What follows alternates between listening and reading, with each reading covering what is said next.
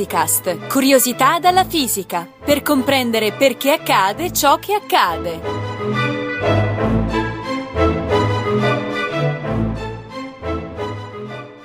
Lo sport occupa una parte importante delle nostre vite. Chi non ha mai ammirato i salti, i tuffi, oppure i colpi dei campioni di tennis, di calcio e di pallavolo? Possiamo spiegare queste prestazioni atletiche con la fisica? Ne parliamo con Cecilia Voena, ricercatrice dell'Istituto Nazionale di Fisica Nucleare di Roma. Attenzione. Javier Sotomayor, record del mundo, due quarantacinque. ¡Wow! ¡Récord del mundo! ¡Récord del mundo! Vamos a ver Salamanca la vuelve a la historia. Vamos Salamanca a la historia. Vamos a ver la comprobación. ¡Qué enorme alegría! ¡Qué enorme alegría! ¡Récord del mundo!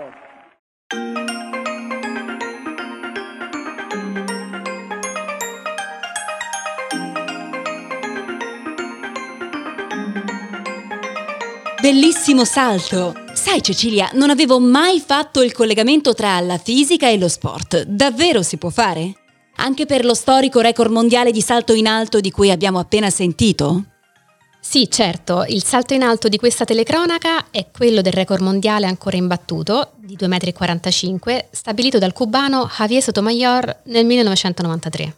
Il record mondiale femminile invece è di due virgola nove metri, stabilito dalla bulgara Stefka Kostadinova nel millenovecentottantasette.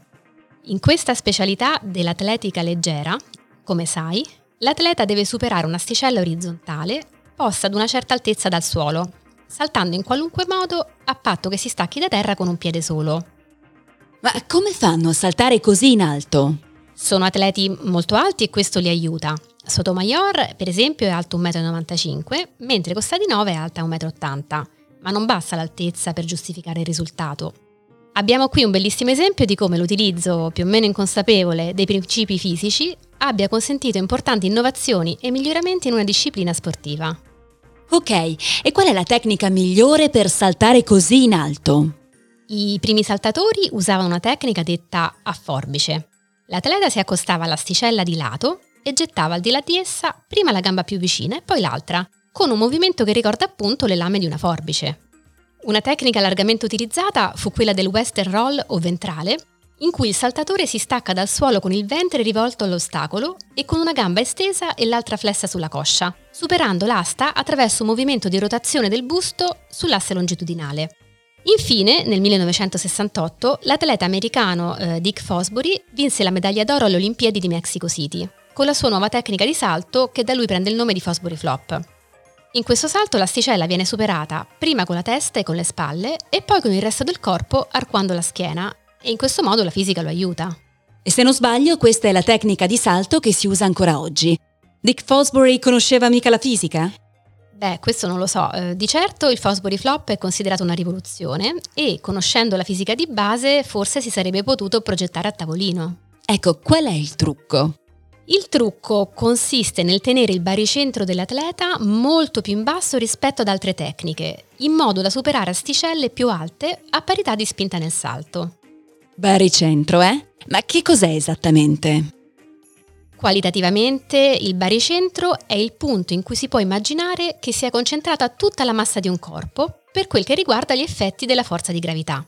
La sua posizione è determinata da come è distribuita la massa nello spazio. Il baricentro è anche il punto di equilibrio di un corpo.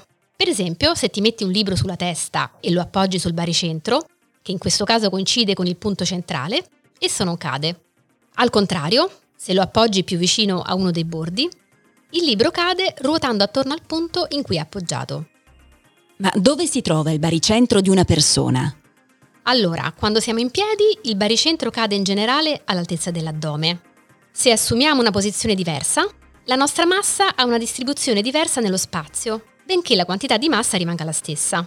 La posizione del baricentro si sposta e può addirittura venirsi a trovare al di fuori del nostro corpo. Ma come sarebbe fuori dal corpo? Fuori dal corpo la massa non c'è. Non importa, il baricentro è un punto immaginario. Per esempio, quando fai stretching piegando la schiena e ti tocchi le punte dei piedi con le mani, formando una rovesciata, il baricentro viene a trovarsi nell'aria, tra il tuo torace e le tue gambe. Ho capito. E come mai il baricentro è importante nel salto in alto? Dal punto di vista della disciplina sportiva, l'altezza del salto è determinata dall'altezza dell'asticella. Dal punto di vista fisico, invece, parti diverse del corpo dell'atleta raggiungono altezze diverse. Le leggi di Newton ci dicono che il moto del baricentro di un corpo dipende solo dalle forze esterne che agiscono su di esso e dalla sua velocità iniziale. Nel nostro caso, durante la fase di volo, l'unica forza esterna che agisce sull'atleta è la forza di gravità, mentre la sua velocità iniziale è determinata dalla spinta che riesce a darsi nell'istante in cui si stacca da terra. Una volta in aria l'atleta non può cambiare nessuna delle due. Il moto del baricentro è quindi determinato. Questo è vero trascurando la resistenza dell'aria, cosa che in questo caso è ragionevole fare perché le velocità in gioco sono basse. Quindi mi stai dicendo che la posizione del corpo dell'atleta non influisce sull'altezza a cui arriverà il baricentro? No. Infatti l'atleta può cambiare posizione mentre in volo, ma questo avviene per effetto di forze interne, come si dice in fisica, e non cambia il moto del baricentro. Ricapitolando, se l'atleta fosse un punto, quel punto si muoverebbe come il baricentro. Mm. La fisica ci dice che il moto del baricentro di un corpo dipende solo da due fattori: le forze esterne che agiscono su di esso e la velocità iniziale. E quindi che cosa può fare l'atleta per arrivare il più possibile in alto una volta in volo? Inarcando appropriatamente il corpo attorno all'asticella, riesce a passare al di sopra dell'asticella nonostante il suo baricentro passi al di sotto. Infatti siamo in un caso analogo a quello del piegamento per toccarsi la punta dei piedi che abbiamo detto prima, anche se il piegamento in questo caso è al contrario. Il corpo forma una U rovesciata e il baricentro si trova in aria tra le braccia e le gambe. Se confrontiamo due atleti identici in peso, altezza e conformazione fisica, a parità di spinta del salto, il baricentro percorre la stessa identica traiettoria indipendentemente dalla tecnica di salto. Tuttavia, l'atleta che esegue il salto Fosbury riesce a superare un'asticella più alta di quello che esegue il salto ventrale. Il baricentro percorre sempre la stessa traiettoria nei due casi, ma con il salto ventrale il corpo è praticamente orizzontale e il baricentro si trova al centro del tronco. Quindi l'atleta riesce a saltare l'asticella solo fino all'altezza che il baricentro raggiunge. Con il Fosbury invece il corpo passa sopra l'asticella e il baricentro sotto. Quindi possiamo concludere che Fosbury ha inventato una tecnica che permette di saltare asticelle più alte della massima altezza del baricentro. Esatto. Naturalmente conta anche l'altezza e la conformazione fisica dell'atleta, come la lunghezza relativa delle gambe rispetto al corpo. Ad esempio una costituzione longilinea con arti lunghi rispetto al tronco permette al baricentro di partire da una posizione più alta. Anche la nostra Sara Simeoni, che è stata primatista per diversi anni con il suo due metri uno, saltava Fosbury. E pensi che gli attuali record verranno superati in futuro? Ma se dovessi scommettere, direi che sarà un atleta più alto a battere il record. A pensarci bene, sarebbe giusto avere delle classi di altezza per il salto in alto, così come si hanno delle classi di peso nella box.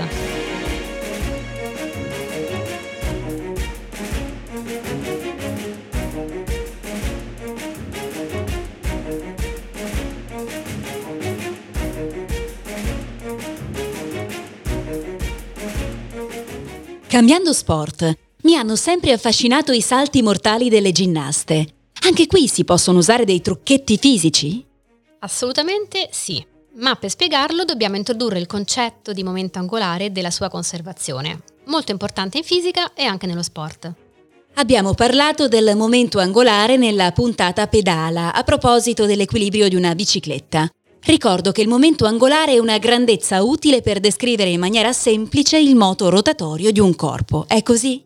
Esatto. Possiamo dire, semplificando un po', che il momento angolare permette una misura della quantità di rotazione di un corpo attorno a un asse. Esso è dato dal prodotto della velocità di rotazione, o velocità angolare, e dal momento di inerzia. Con velocità angolare si intende il numero di giri fatti in un certo intervallo temporale. Per esempio, una palla da tennis, se compie un giro completo durante un secondo, ha una velocità angolare di un giro al secondo. E il momento di inerzia invece che cos'è? Non ne avevamo parlato nella puntata pedala, sembra una cosa difficile. Proviamo a spiegarlo. Il momento di inerzia di un corpo È una grandezza utile a descriverne il comportamento nel caso venga messo in rotazione attorno a un certo asse. Tanto esso è maggiore, tanta più spinta dobbiamo dare al corpo per metterlo in rotazione o per arrestarlo. Non conta solo il peso dell'oggetto, ma anche quanto è lontana la parte più pesante dell'oggetto dall'asse. Per capirlo al volo, immagina di tenere in mano un bilanciere con i pesi, di quelli che si usano in palestra, con un'asta e due dischi pesanti all'estremità. È molto facile far ruotare il bilanciere sul suo asse perché i dischi non cambiano posizione, ma è molto faticoso farlo ruotare attorno alla perpendicolare all'asta in modo che i dischi descrivano un cerchio. Ok, quindi se voglio sapere quanto devo spingere un corpo per metterlo in rotazione, non conta solo quanto pesa, ma anche quanto la massa è distante dall'asse di rotazione passante per il perno. Sì, quella che tu chiami spinta, in questo caso si chiama momento della forza, che insieme alla reazione esercitata dal perno esercita un momento torcente. Il momento della forza è il prodotto di una forza, la spinta, per il cosiddetto braccio, ossia la distanza del punto dove spingi dal perno della rotazione. Per mettere il corpo in rotazione o per fermarlo è necessario un momento torcente, altrimenti il momento angolare associato alla sua rotazione si dice che si conserva, cioè si mantiene costante nel tempo. Il fatto che il momento angolare, in assenza di forze torcenti, resti costante è anche il motivo per cui, per esempio, un frisbee rimane parallelo a se stesso mentre in volo, perché l'asse di rotazione non può cambiare se non interviene un momento torcente a cambiarlo. Bene, ora so calcolare il momento angolare di un corpo in rotazione e so che per cambiarlo devo applicare un momento torcente. Ottimo! Mm? Ora vediamo come gli atleti sfruttano la conservazione del momento angolare per le figure, i salti e i tuffi. Se ti è capitato di vedere dei video di pattinatrici sul ghiaccio, avrai visto spesso quella figura in cui l'atleta gira su se stessa prima con le braccia aperte e poi, avvicinandola al corpo, comincia a girare molto più velocemente. Sì, certo, come no. Quando la pattinatrice ruota attorno a se stessa, ha un certo momento angolare, che è dato dal prodotto della sua velocità angolare e del momento di inerzia rispetto all'asse di rotazione, che in questo caso passa dalla testa ai piedi. Sulla pattinatrice non agisce nessun momento torcente, per cui il momento angolare si conserva. Quindi come fa a cambiare la sua velocità di rotazione? Ricordati che è il momento angolare che si conserva, non la velocità angolare. Avvicinando le braccia al corpo, la pattinatrice diminuisce il suo momento di inerzia, perché la sua massa si avvicina all'asse di rotazione. Dunque, la velocità di rotazione deve aumentare per conservare il momento angolare, ossia il prodotto tra questa velocità e il momento di inerzia. Questo accade senza che la pattinatrice si dia nessuna spinta. Forte! Ora, questo tipo di figure non si vedono più tanto in giro, diciamolo. Infatti, per il pattinaggio di oggi sono considerate troppo semplici. Però ci sono delle applicazioni della conservazione del momento angolare molto più spettacolari. Per esempio, nel mondo della ginnastica artistica. Tu conosci Simone Biles? Sì, certo, come no. È l'atleta americana considerata la migliore ginnasta della storia.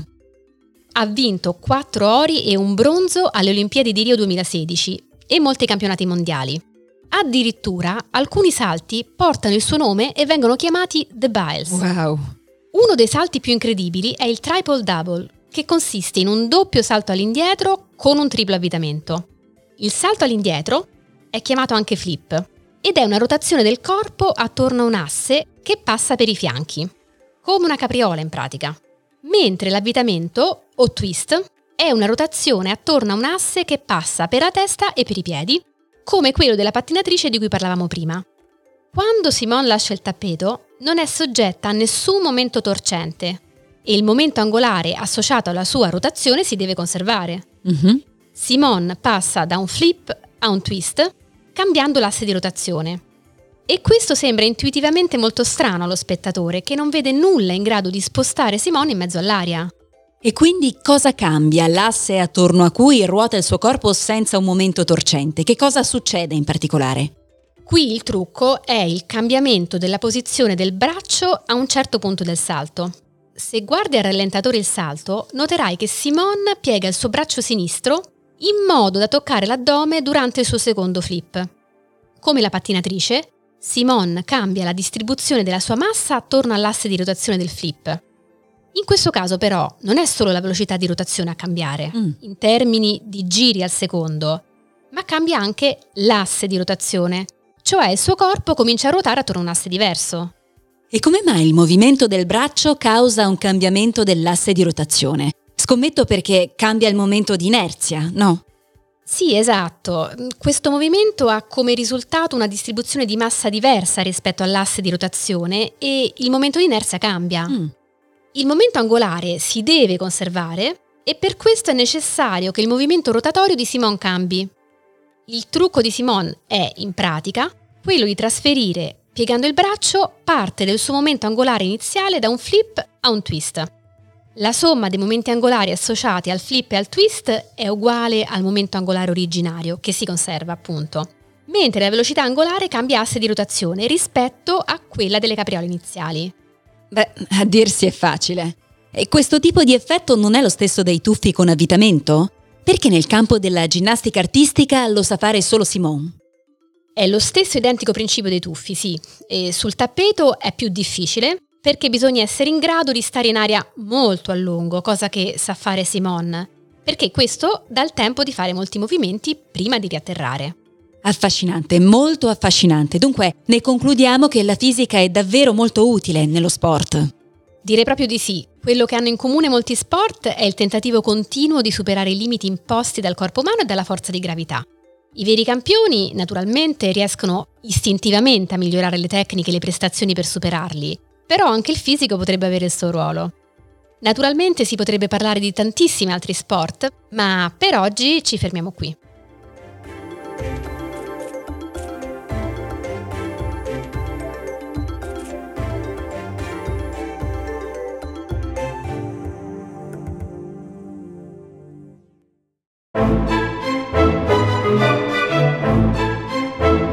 Fisicast è un podcast in cui docenti universitari e ricercatori parlano di fisica con il linguaggio di tutti i giorni. Ideato da Riccardo Faccini, Gianluca Licausi, Giovanni Mazzitelli e Giovanni Organtini, realizzato con il supporto dell'Associazione Frascati Scienza e di ricercatori dell'Istituto Nazionale di Fisica Nucleare, di quello di Astrofisica e della Sapienza. Interviste di Chiara Piselli e montaggio di Edoardo Massaro. Le puntate precedenti e altre informazioni sono consultabili su w w w punto radioscienza punto it slash fisicast. Commenti e spunti su possibili argomenti di interesse sono per noi preziosi, per cui potete contattarci a fisicast chiocciola radioscienza punto it.